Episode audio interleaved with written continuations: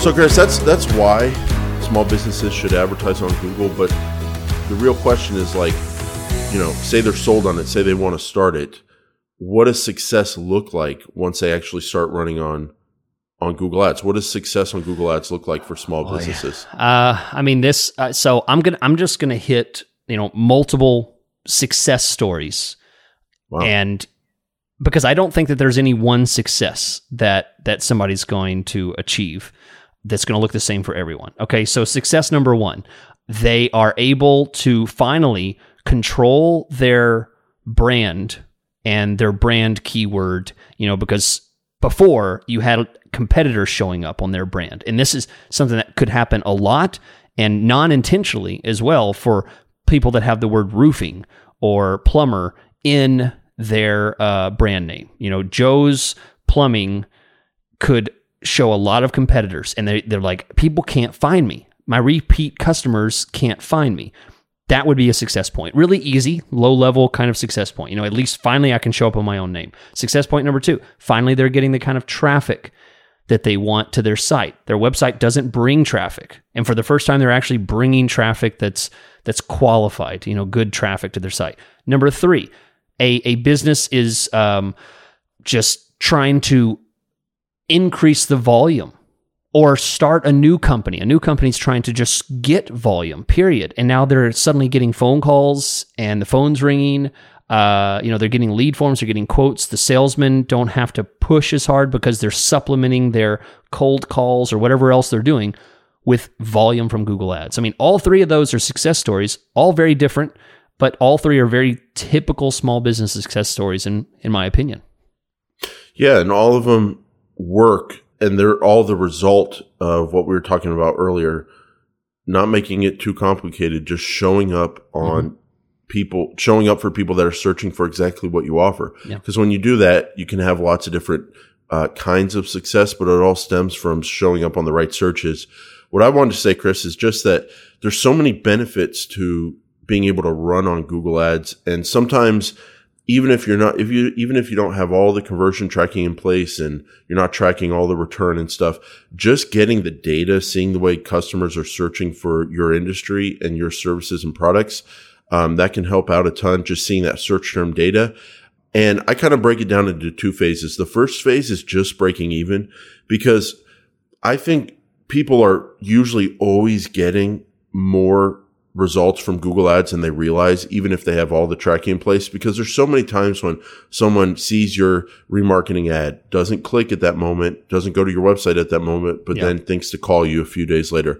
Or there's so many people where times where people see your search ad, maybe didn't click, or maybe they clicked to the website, didn't take any action, and at some point later on, they contacted you and with the tracking, it captures almost all of that, but there always seems to be something else a little bit more that you're getting uh, that's outside the tracking, including like word of mouth referrals that you get from your Google Ads traffic. So if you can just break even in the reporting, I think that's a good phase one. And and just to add, just to give a practical example of that, I can't tell you the number of times I do searches on a Sunday or a Saturday and then just write down that phone number that I'm going to call and then call on Monday. That happens all the time. For for me and I I know I see it in Google Ads. I see spikes on Monday. But how many times do people not fill out that form but just go ahead and call instead later at a different time? I mean, happens all the time. I think you're exactly right. And and maybe those businesses to a T all have website conversion tracking in place. And when you call the number that you wrote down, it's actually the forwarding number and they get credit. Google Ads gets credit for the call. Mm-hmm. Or many of them don't. Don't. Yeah. and they don't see that in the conversion tracking, but it's actual real business. So you can feel that pickup in your business, and you just want to get to some kind of level of break even because you're probably doing better than that. That's my phase one, Yeah. and then phase two, second level of success. You're tracking every lead. You know what each lead is worth to you, and you're getting a return on ad spend that's better than break even, and you're printing money at that point with Google Ads. That's the second level, and then where you always want to be and this is where Chris and I are when we manage campaigns and where we want our clients to be. We want people to feel in control of their Google Ads advertising campaigns, to know exactly what they're getting uh, for their ad spend, and then the third thing is just to feel comfortable. Just feel comfortable with what you're doing on Google Ads and the money that you're spending every month because you will see it. It's going to hit your credit card a couple times a month Yep. uh, or more if you're spending more. And we just want you to feel comfortable. And I think for a lot of advertisers, they that like they maybe not have felt comfortable with different forms of advertising in the past where things felt opaque and they didn't know where the leads were coming from or what kind of leads they were getting or or they didn't know what quote unquote engagement was, you know?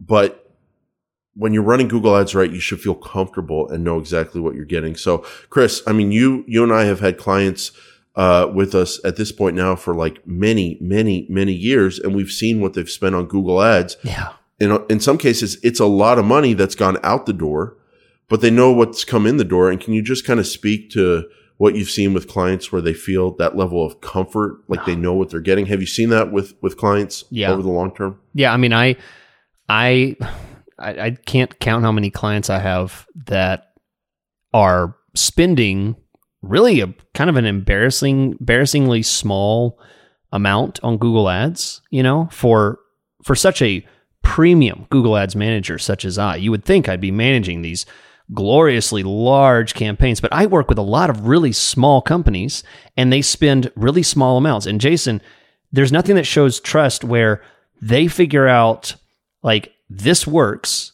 Mhm. 400 bucks, 500 bucks works. I can spend that every month. And, you know, I don't need to go in and say, oh, we, we didn't get what I wanted this week. I didn't get 50 leads or I didn't get four leads. You know, it might go up and down, but the long term, been with me five, six, seven, eight years at this point, spending that little bit amount and the trust that they have on the quality and that it that the system works. You know, they get reports, things go up and down, but they know if they stick with it, it'll happen, and it does happen. Yeah, things do go up and down um, because of variance and because just sample sizes. So if you're a small business advertiser, if you're spending 500 bucks a month, if your cost per click is 10 bucks, if you're getting 50 clicks a month, um, you can go a month or two with what seem like lower than normal results in terms of how many leads you're getting and that or sales you're getting. And then all of a sudden you might have a really great month that kind of makes up for that and the data will smooth out over time. So that's something to keep in mind as well. But once you've seen that success with Google ads and you know why you're getting that success, the right searches you're showing up on, paying the right amount, being in full control, that gives you the confidence to kind of understand like, okay, yeah, we had a bad week or, you know, we had a great week, but this is kind of an outlier performance and you kind of get a feel for what your average uh, results can be. And the word average sounds bad there, but average actually means like printing four or five times the amount of money you spend on Google, bringing that back in Yep. uh, or more and making a big profit